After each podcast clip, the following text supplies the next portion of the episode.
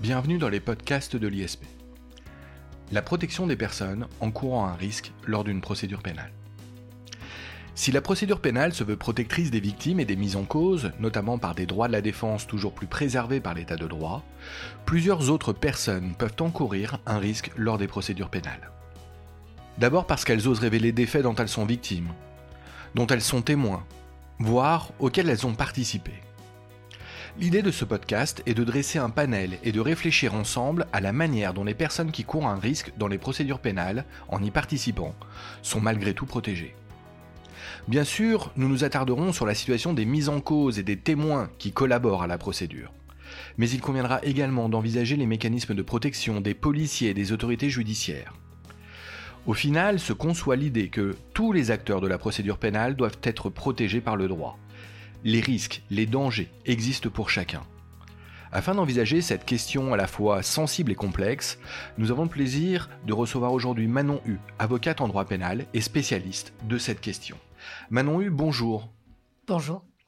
Ravi de vous recevoir au sein des podcasts de l'ISP. Merci de votre participation.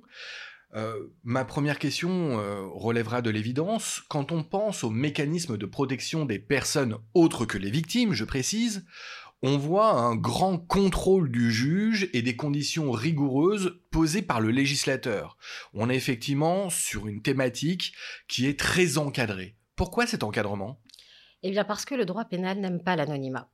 Le nom, c'est un élément essentiel dans la matière pénale. Il y a la possibilité de procéder à l'identification de la personne qui ouvre forcément de nombreuses interrogations et qui renvoie à des mystères. C'est notamment pour ça qu'on ne peut pas ouvrir une procédure de flagrance euh, suite à un témoignage anonyme. C'est un peu comme si l'idée que si celui qui était persuadé du bien fondé de sa démarche, eh bien, euh, cet individu n'hésiterait pas à assumer et n'aurait pas à craindre d'être identifié.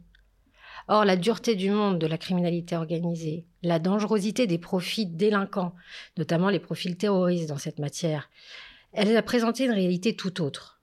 Sans une protection, personne ne prendrait le risque de dénoncer un concurrent et prendrait le risque d'éviter un passage à l'acte.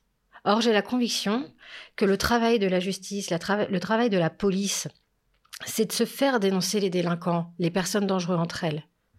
Alors, c'est très clair, on voit bien la problématique donc de la protection de ces personnes. Euh, généralisons, envisageons la question de manière globale. Euh, commençons par se demander quelles sont les personnes finalement qui peuvent bénéficier d'une protection particulière euh, en la matière. Eh bien, comme vous l'avez précisé en introduction, on peut penser à plusieurs personnes, évidemment. D'abord les victimes, c'est évident, mais aussi les personnes qu'on appelle les collaborateurs de justice. Et j'entends par là les témoins et les repentis. Plus récemment, il y a aussi une catégorie qui a vu le jour, ce sont les lanceurs d'alerte. Mais il ne faut pas oublier ceux qui concourent à la procédure et qui prennent des risques en concourant à cette procédure, notamment les enquêteurs et les juges. Alors, envisageons successivement chacun de ces acteurs de la procédure. Commençons logiquement euh, par les victimes. Comment les protège-t-on euh, en matière procédurale, donc dans le cadre de la procédure pénale? On pense bien évidemment et immédiatement aux victimes les plus vulnérables, euh, notamment parce qu'elles entretiennent un lien de proximité avec l'auteur des faits qu'elles dénoncent.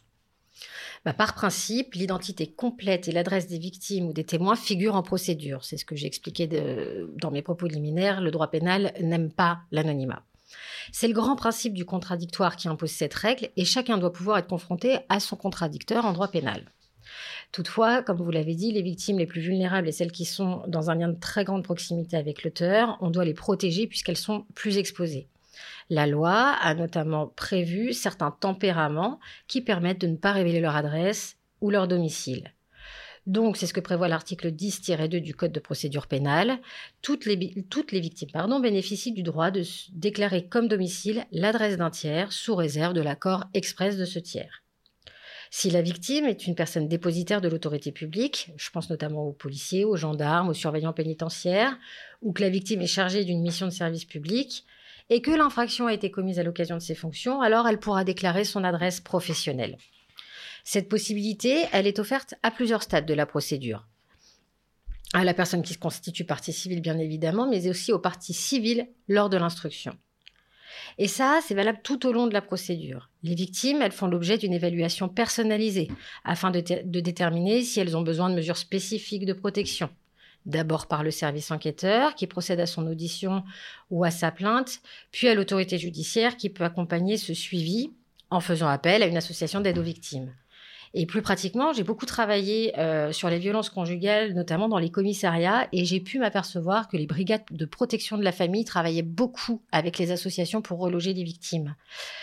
Et, euh, ce que je peux aussi souligner, c'est que euh, bah, le législateur aussi protège les victimes via la peine ou la mesure de sûreté qui est protégée de, qui est, qui est hum, infligée à l'auteur. On pense par exemple aux interdictions d'entrer en contact avec la victime, l'obligation de quitter le domicile ou encore plus récemment avec le bracelet euh, anti-rapprochement de l'auteur. Donc vraiment, et euh, dans la pratique par le travail des policiers, le travail des avocats, le travail des associations et par le législateur, la victime est plutôt protégée lorsqu'elle dénonce des faits en procédure pénale. Alors justement, j'allais vous poser la question des victimes de violences conjugales. Merci d'y avoir répondu, Manon Hu. Euh, vous avez euh, évoqué, lorsque l'on a dressé donc la liste des personnes susceptibles de protection, vous avez évoqué cette notion de collaborateur de justice. Euh, qui nomme-t-on ainsi? Eh bien, on appelle communément, collaborateurs de justice les repentis. Mais je pense qu'il faut aussi inclure ici les témoins de la procédure. D'accord. Alors, quelles sont les mesures spécifiques qui existent pour protéger notamment ces témoins? Alors, il existe deux protections majeures, comme pour les victimes. La protection de leur identité et la protection de leur domicile. Pour leur domicile, euh, c'est l'article 706-57 euh, du Code de procédure pénale qui permet aux personnes à l'encontre desquelles il n'existe aucun risque de soupçonner qu'elles ont commis ou tenté de commettre une infraction et qui peuvent néanmoins apporter des éléments de preuve en procédure, bien sur autorisation du procureur ou du juge d'instruction selon le cadre d'enquête, elles peuvent déclarer comme adresse celle du commissariat ou de la brigade de, gendarmerie dont dépend leur véritable domicile. Si la personne est convoquée en raison de sa profession, elle peut aussi déclarer son adresse professionnelle. Il faut savoir que toutes ces euh, mesures sont vraiment protégées puisque la révélation de l'adresse d'une personne qui a bénéficié de ce statut est punie euh, de 5 ans d'emprisonnement et de 75 000 euros d'amende. Pour leur identité, pour euh, protéger leur identité, il y a deux mécanismes. Il y a d'abord le témoignage anonyme, donc dit euh, témoignage sous X, ou le, témoignage confidentiel, c'est-à-dire sous numéro. Alors le témoignage anonyme, il est régi par l'article 706-58 euh, du Code de procédure pénale et il est possible, dans certains cas, quand l'infraction est un crime ou un délit puni de plus de trois ans, et quand l'audition du témoin fait encourir gravement un danger pour sa vie ou son intégrité physique à lui, mais aussi aux membres de sa famille ou de ses proches. D'accord, c'est très clair. Euh, Manon, comment s'organise alors cette procédure? Eh bien, cette procédure, c'est le JLD qui accorde la protection euh, après requête motivée du procureur de la République ou du juge d'instruction. Le JLD peut autoriser que les déclarations de cette personne soient recueillies sans que son identité apparaisse dans le dossier de la procédure. D'ailleurs, le JLD peut également procéder lui-même à l'audition euh, du témoin. L'identité et l'adresse de la personne sont alors inscrites dans un PV spécifique qui est versé dans un dossier à part. Euh, et elles sont inscrites sur un registre coté et paraffé au tribunal judiciaire. Attention, l'identité de la personne ne doit pas être indispensable à l'exercice des droits de la défense. Euh, tout ce que la personne divulgue doit être corroboré euh, par d'autres éléments de l'enquête, un petit peu comme ce qui existe en matière de loyauté de la preuve. Manon, pardon, je me pose une question là, à l'instant, euh, la personne qui est mise en examen, je parle sous votre contrôle, la personne qui est mise en examen euh, n'a alors aucun recours pour contester euh, l'anonymisation, l'anonymisation de celui qui l'accuse. Hein.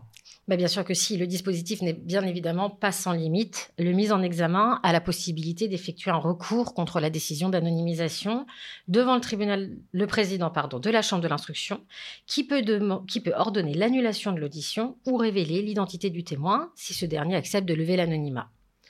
Le mise en examen peut également demander à être confronté euh, avec le témoin par l'intermédiaire d'un dispositif technique euh, permettant son audition à distance, et la voix du témoin est alors rendue non identifiable par un dispositif technique. Une dernière limite du dispositif est prévue par la loi également. Aucune condamnation ne peut être prononcée sur le seul fondement des déclarations recueillies anonymement. Donc, comme vu précédemment, évidemment, la révélation de l'identité du témoin est punie de 5 ans d'emprisonnement et 75 000 euros d'amende. Ah c'est très clair. Euh, Manon, vous avez parlé de témoins confidentiels euh, précédemment. Euh, quelle est la différence entre le témoin confidentiel et le témoin anonyme? Alors, à la différence du témoignage sous X que je viens de vous expliquer, l'identité du témoin confidentiel, elle apparaît dans la procédure et elle est connue des parties. Mais elle n'est rendue, euh, elle n'est pas rendue publique, pardon, lors de l'audience. Le témoin, il est désigné par un numéro et son identité n'est pas mentionnée lors des audiences publiques. Son identité ne figure pas sur les ordonnances ni les jugements ou arrêts de la juridiction d'instruction ou de jugement qui sont rendus publiquement. C'est le juge d'instruction ou le président de la chambre de l'instruction qui statue en chambre du conseil, qui peut ordonner d'office ou à la demande du procureur de la République ou des parties et qui peut décider de cette mesure. Alors Manon Hu, c'est le passionné euh, des questions sur la mafia, euh, qui parle euh, dans l'imaginaire, hein, bien évidemment, des films sur la mafia, mais aussi des films sur les repentis de la mafia, dont je suis désolé, excusez la naïveté du propos, mais c'est à ça que je pense quand, j'évoque le, quand j'entends le terme repenti. parlons maintenant de ces repentis. Comment la loi les protège Depuis quand les protège-t-elle? Euh, quelle est la spécificité en réalité de la situation de la protection des repentis? Alors on parlera de mafia un petit peu plus tard, on va commencer par quelque chose d'un peu plus raide qui est la loi Perben 2 qui a créé un tournant dans leur protection à ces repentis. Auparavant, il existait des mécanismes de, réduction ou d'exemption de peine pour l'auteur qui dénonçait les faits aux autorités pour certaines infractions très spécifiques, en gros euh, terrorisme et trafic de stupéfiants. Mais la nécessité d'une lutte plus efficace contre la criminalité organisée a amené le législateur en 2004 à étendre le domaine d'application du dispositif et en élargissant le nombre d'infractions concernées et en créant un dispositif de protection qui n'existait pas jusque-là. Comme je vous l'ai dit euh, dans mes propos liminaires, euh, le but euh, de la justice et de la police dans la criminalité organisée, c'est de faire se dénoncer entre eux les premiers concernés, à savoir les mises en cause et les membres de mafias, de bandes ou d'associations de malfaiteurs.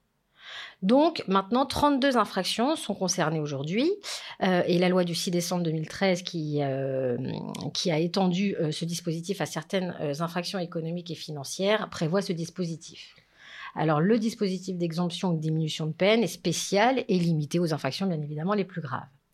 Pour être exempt de peine, il faut que la personne qui a tenté ou a commis une des 32 infractions prévues par le Code ait averti l'autorité administrative ou judiciaire et ait permis d'éviter la réalisation de l'infraction. Le cas échéant, identifier les autres auteurs ou complices de l'infraction. C'est un peu plus souple pour bénéficier d'une réduction de peine. Il faut que la personne qui a commis un crime ou un délit, en ayant averti l'autorité administrative ou judiciaire, ait permis de faire cesser l'infraction ou à éviter que l'infraction ne produise un dommage, ou alors ait permis d'identifier, le cas échéant, les autres auteurs et complices. Alors ça, c'est pour la problématique de l'exemption de peine ou de la réduction de peine du repenti. Euh, on voit très bien du coup ce que signifie le terme repenti. Euh, mais pour revenir au principal, finalement, en quoi consiste la protection mise en place pour ces repentis? Alors, euh, le dispositif de protection, il est mis en place parce qu'il s'appelle la CNPR, la Commission nationale de protection et de réinsertion. C'est une commission administrative qui est instaurée par l'article 706-63-1 du Code de procédure pénale et elle est placée directement sous l'autorité du ministre de l'Intérieur. Elle est présidée par un magistrat et est composée de huit membres. Donc quatre magistrats euh, qui, exercent, euh, en juridiction interrégionale spécialisée dans la lutte contre la crimorgue et la délinquance économique et financière, et quatre représentants de la police, des GSI, gendarmerie et douane. La commission est saisie par le procureur de la République qui est chargé du dossier ou par le juge d'instruction en cas d'information judiciaire c'est le SIAT. Alors le SIAT, c'est le service interministériel d'assistance technique. Euh, c'est un service hyper spécialisé euh, de la DCPJ, euh, de la Direction centrale de la police judiciaire de, de, la police nationale, qui assure le secrétariat permanent de cette commission et qui saisit la commission. Donc le SIAT, qui est composé d'enquêteurs, enquête sur les mesures à octroyer aux personnes en danger. La commission, elle décide de l'octroi des modifications et du retrait des mesures de protection destinées à assurer la sécurité des collaborateurs de justice et de leurs proches. on voit donc l'autorité compétente, cette commission, euh, pour ordonner ces mesures de protection. Et du coup, quelles peuvent être les décisions de la commission? En quoi vont consister concrètement la protection? Alors, ces mesures, elles diffèrent euh, concrètement selon que le repenti est incarcéré, c'est-à-dire qu'il a déjà été condamné, ou si le repenti est euh, libre. Dans le premier cas, Oui, ce qui est complètement logique. Donc, dans le deuxième cas, quand le repenti euh, est incarcéré, euh, le repenti purge sa peine dans une unité spécialisée et il peut bénéficier d'un aménagement de son régime pénitentiaire. Euh, il va avoir des permissions, une assignation à résidence, des mesures alternatives à l'emprisonnement. Dans le cas où le repenti n'a pas encore été jugé et donc est libre, il y a plusieurs niveaux de protection. Euh, qui sont prévus selon le danger encouru, ce qui est logique également. Ça peut aller d'une simple protection policière, voire d'un déménagement, mais également de versement de prestations pour compenser l'impossibilité de travailler, voire un changement définitif d'identité dans les cas les plus graves. Je voudrais préciser que la loi antiterroriste de juin 2016 a, élargi ce dispositif aux témoins qui encourent un risque grave. Pour bénéficier du dispositif de protection, hein, de ces mesures de protection, la personne, elle doit consentir à une certaine mort sociale.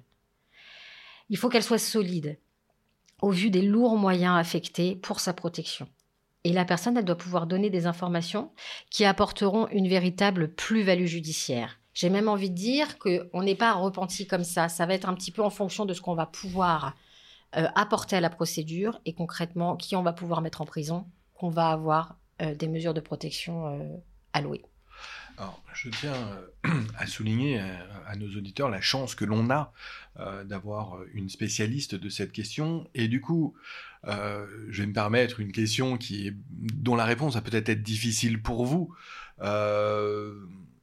est-ce que vous pouvez nous livrer un exemple concret euh, de personnes repenties qui a bénéficié de ce programme, alors pas forcément dans un des dossiers euh, dans lequel vous êtes intervenu, mais peut-être quelque chose euh, que l'on connaît tous, une affaire importante, marquante, topique bah, tout à fait. Vous imaginez bien qu'il est très délicat de divulguer des éléments sur le statut du repenti, parce que le statut perdrait tout sens si la confidentialité tombait. Mais je peux vous parler d'un exemple qui est sorti dans la presse et qui concerne Patrick Giovannoni, qui a été jugé en 2018.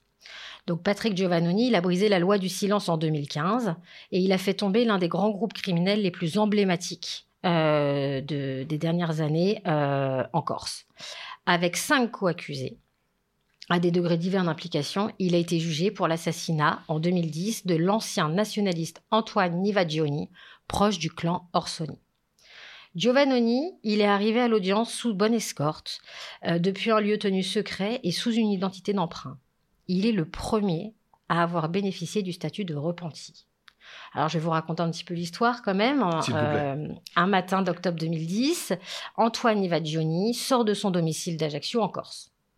Donc, l'ex-membre du mouvement pour l'autodétermination et proche d'Alain Orsoni, qui est président du club de football de la ville, a déjà échappé à une tentative d'assassinat. Cette fois, les tireurs ne lui laissent aucune chance. Alors qu'il s'apprête à monter dans une voiture garée en double fil, l'homme est tué d'une rafale en plein jour et en plein centre-ville. Le crime a été minutieusement préparé. Un appartement situé en face de chez Antoine Nevagioni a même été loué pour guetter les allées et venues de la cible. Alors le procès, euh, qui devait euh, mettre le jour sur euh, toute cette association et le rôle de chacun et déterminer les responsabilités de chacun au sein de la bande, qui était constitué autour de Jacques Santoni, son parrain présumé, donc c'est tenu en 2018. Jacques Santoni était tétraplégique depuis un accident de moto en 2002 et il était soupçonné d'avoir commandité l'assassinat d'Antoine Nivagioni. Le matin du crime, Patrick Giovannoni aurait, lui, déplacé une voiture ventouse garée devant le domicile de la victime afin de libérer la place au véhicule des tireurs. Donc on voit bien que Patrick Giovannoni est une petite main dans cette association de Une voiture ventouse, pardon? Une voiture ventouse, c'est une voiture qui est euh, garée depuis très longtemps et qui prend la poussière et qui, voilà, qui, euh, qui, euh, qui est inoffensive. C'est une vieille voiture qu'on laisse là. Malgré la collaboration avec les autorités, Patrick Giovannoni, qui est donc, comme je vous l'explique, décrit comme une petite main, a été jugé aux côtés de ses anciens complices. Patrick Giovannoni a été installé à une table en contrebas du pupitre de l'avocat général à l'audience et non pas à côté des quatre co-accusés, ses anciens amis dont il a dénoncé l'implication dans, cet assassinat. Il y avait deux policiers qui étaient installés derrière lui pour assurer sa sécurité permanente. Alors les aveux tardifs de l'ancien malfrat euh, n'ont pas, permis d'empêcher le crime. La justice ne lui a donc pas accordé d'immunité pénale. Il a bénéficié pendant deux ans d'une protection, d'une identité d'emprunt et d'un lieu de résidence tenu secret. Son avocat a demandé un, huis clos à l'audience, pardon, et il a été jugé et condamné à 5 ans avec sursis pour complicité d'assassinat et association de malfaiteurs. Évidemment, le but, vous comprendrez bien, était d'éviter euh, impérativement l'emprisonnement, puisque qu'est-ce qu'aurait été un repenti en prison euh, Ça ne fait euh, aucun doute. Alors simplement, lui, il prend 5 ans avec sursis, alors que Eric Copolani, qui est désigné comme l'un des deux tireurs, lui écope de 30 ans de réclusion criminelle. Et le deuxième complice, qui est Antoine Mondolini, celui dont on a retrouvé l'ADN dans l'appartement, a pris, lui, une peine de 20 ans de réclusion criminelle donc on voit vraiment un exemple concret, effectivement, euh, d'une affaire avec un repenti et, des conséquences de, ce statut et de la situation. Revenons au général, je dirais. Euh, quel regard, Manon euh, portez-vous sur le statut du repenti? Alors je pense que pour que le statut euh, de repenti fonctionne et qu'il incite les délinquants à collaborer avec les autorités, il faudrait prononcer des peines bien plus dissuasives pour que euh, le délinquant qui hésite à être repenti y voit un véritable intérêt. Euh, en France, les condamnations à des lourdes peines sont réservées au trafic de stupéfiants de grande ampleur, au terrorisme, au trafic commis en bande organisée avec association de malfaiteurs. Et les délinquants savent très bien qu'ils n'encourent réellement pas la perpétuité. Euh, en tout cas je parle dans les trafics, euh, mais une peine excédant rarement 10 ans, qui avec des remises de peine ne dure pas. Quel intérêt, je vous pose la question, hein, euh, alors un délinquant aurait à prendre un risque évident pour, leur, pour sa vie. je rappelle que le milieu de la criminalité organisée est un milieu extrêmement violent, alors que la case emprisonnement, c'est une case qui fait clairement partie du cursus intégré pour un dealer. Si le système répressif était plus dissuasif, les délinquants auraient beaucoup plus intérêt à collaborer avec la police et la justice. Et l'efficacité du système de lutte contre les trafics serait évidemment plus pertinent. En effet, rien n'est plus précieux que le renseignement qui émane de l'intérieur des organisations criminelles. La police et la justice ont besoin de ces informations, de ce renseignement pour mieux comprendre les structures, les structures criminelles, leur sociologie, les rôles respectifs de chacun au sein de ces associations. Et ça profiterait aux victimes? Bien euh, évidemment. La deuxième piste qui pourrait rendre plus attractif le dispositif, ce serait de s'inspirer du modèle italien des repentis. En effet, en Allemagne ou en Italie, euh, la teneur de la collaboration détermine l'ampleur de la récompense, qui peut aller donc d'une réduction de peine qui peut atteindre même 30% de la peine, voire une immunité, voire un abandon total des poursuites. Cependant, dans ce cas, le contenu et le moment des déclarations du repenti ne constituent pas les seuls éléments déterminants, car la nature de l'infraction est également prise en compte. On est repenti pour des atteintes à la vie, c'est plus précieux que pour des atteintes au bien. Il en résulte donc des dispositions multiples, et la récompense pénale euh, varie en fonction de la nature de l'infraction. Le législateur italien est allé plus loin et a décidé, au début des années 2000, de dissocier l'incitation à la collaboration et la protection. Je m'explique. Les mesures de protection, elles sont désormais réservées aux seuls repentis accusés ou condamnés pour terrorisme, association mafieuse, trafic de stupéfiants ou enlèvement crapuleux, alors que le champ euh, des dispositions sur les repentis est plus large. Dans la mesure uniquement où leurs déclarations sont parfaitement fiables, où leurs déclarations ont un caractère de nouveauté, d'exhaustivité et révèlent euh, et, revêtent une importance exceptionnelle. Pour bénéficier des mesures de protection, le repenti doit également prendre plusieurs engagements, notamment remettre au procureur de la République un procès verbal de collaboration qui contient toutes les informations qu'il détient. Euh, Manon, euh, merci de ces précisions. Euh, poursuivons euh, cette question de euh, la protection des personnes en courant un risque en envisageant une nouvelle catégorie de personnes. D'autres personnes qui concourent à la manifestation de la vérité doivent également être protégées. Vous le disiez tantôt, c'est le cas notamment aujourd'hui des lanceurs d'alerte. Tout à fait. Alors je ne suis pas particulièrement spécialiste dans les lanceurs d'alerte, mais pour faire simple... Pardonnez-moi, je vous interromps. Je tiens à préciser à, à nos auditeurs que un podcast euh, sur les lanceurs d'alerte sera bientôt disponible ou l'est déjà. Alors, je ne vais pas beaucoup m'épancher. Simplement, pour faire euh, très clair, ce sont des personnes physiques qui ont besoin d'être protégées parce qu'elles révèlent de bonne foi et de manière désintéressée certains faits dont elles ont personnellement acquis connaissance dans l'exercice de leur mission. Des mesures de protection existent depuis la loi du 9 décembre 2016 et visent donc à protéger les salariés des secteurs publics et privés contre les actions discriminatoires ou disciplinaires auxquelles ils s'exposeraient à raison de leur signalement ou de la révélation. Alors, tout de même, je sais que encore une fois, on va dédier un, un, podcast aux lanceurs d'alerte, mais euh, puisque on est dans le fil de celui-ci, quelles sont les mesures de protection pour euh, ces personnes? Alors, le dispositif prévoit des garanties de confidentialité des garanties contre les actes de représailles, avec surtout un renversement de la charge de la preuve et des sanctions à l'encontre des auteurs de représailles. Donc le lanceur d'alerte, il bénéficie de la nullité des décisions individuelles qui auraient été prises contre lui en représailles, notamment le licenciement. Dans le privé, en cas de licenciement, euh, le lanceur d'alerte peut saisir en référé le Conseil des prud'hommes ou le juge administratif afin d'obtenir la suspension de son licenciement. Le lanceur d'alerte, il bénéficie aussi de l'irresponsabilité pénale, même en cas de révélation de secrets protégés par la loi, notamment le secret professionnel, et bien évidemment à l'exception du secret défense, du secret médical ou du secret des relations avocat-client. Le lanceur d'alerte, il bénéficie d'une garantie de stricte confidentialité de son identité, et comme euh, pour euh, les témoins dont on a vu tout à l'heure, euh, sous peine de sanctions pénales à l'encontre de celui qui révélerait les mesures qui font l'objet de protection. Euh, très bien, merci. Alors passons, euh, passons encore à, une nouvelle catégorie de personnes. Euh, nous avons abordé quasiment toutes les parties au procès. Qu'en est-il de la protection des enquêteurs? Alors les enquêteurs, victimes ou témoins, en raison de leur fonction ou mission, peuvent bénéficier, bénéficier d'une anonymisation partielle, comme nous l'avons vu précédemment, en pouvant déclarer comme domicile une adresse professionnelle sans que l'accord de l'employeur ne soit nécessaire. Les agents qui reçoivent les plaintes peuvent s'identifier par leur seul numéro de matricule. Et les OPJ et les APJ qui interviennent en procédure peuvent, depuis la loi du 28 février 2017, tout comme les agents des douanes d'ailleurs et les services fiscaux, ne pas être identifiés par leur nom et prénom, mais par un numéro d'immatriculation administrative leur qualité et leur service d'affectation dans tous les actes de procédure qu'ils établissent.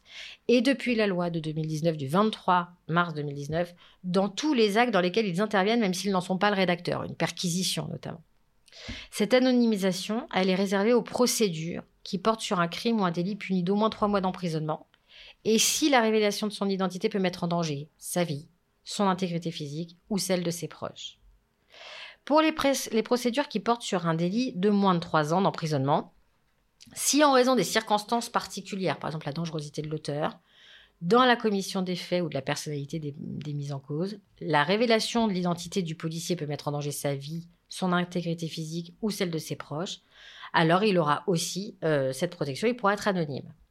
Il faut l'autorisation écrite, nominative et motivée du représentant hiérarchique. Seules les juridictions d'instruction ou de jugement saisies des faits ont accès au nom et prénom de l'agent. Et attention, ce dispositif ne peut pas s'appliquer aux agents mis en cause ou poursuivis.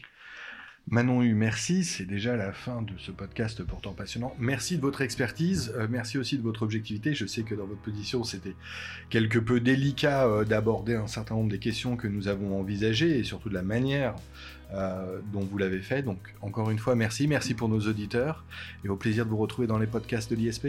Merci à vous. Au revoir. Au revoir.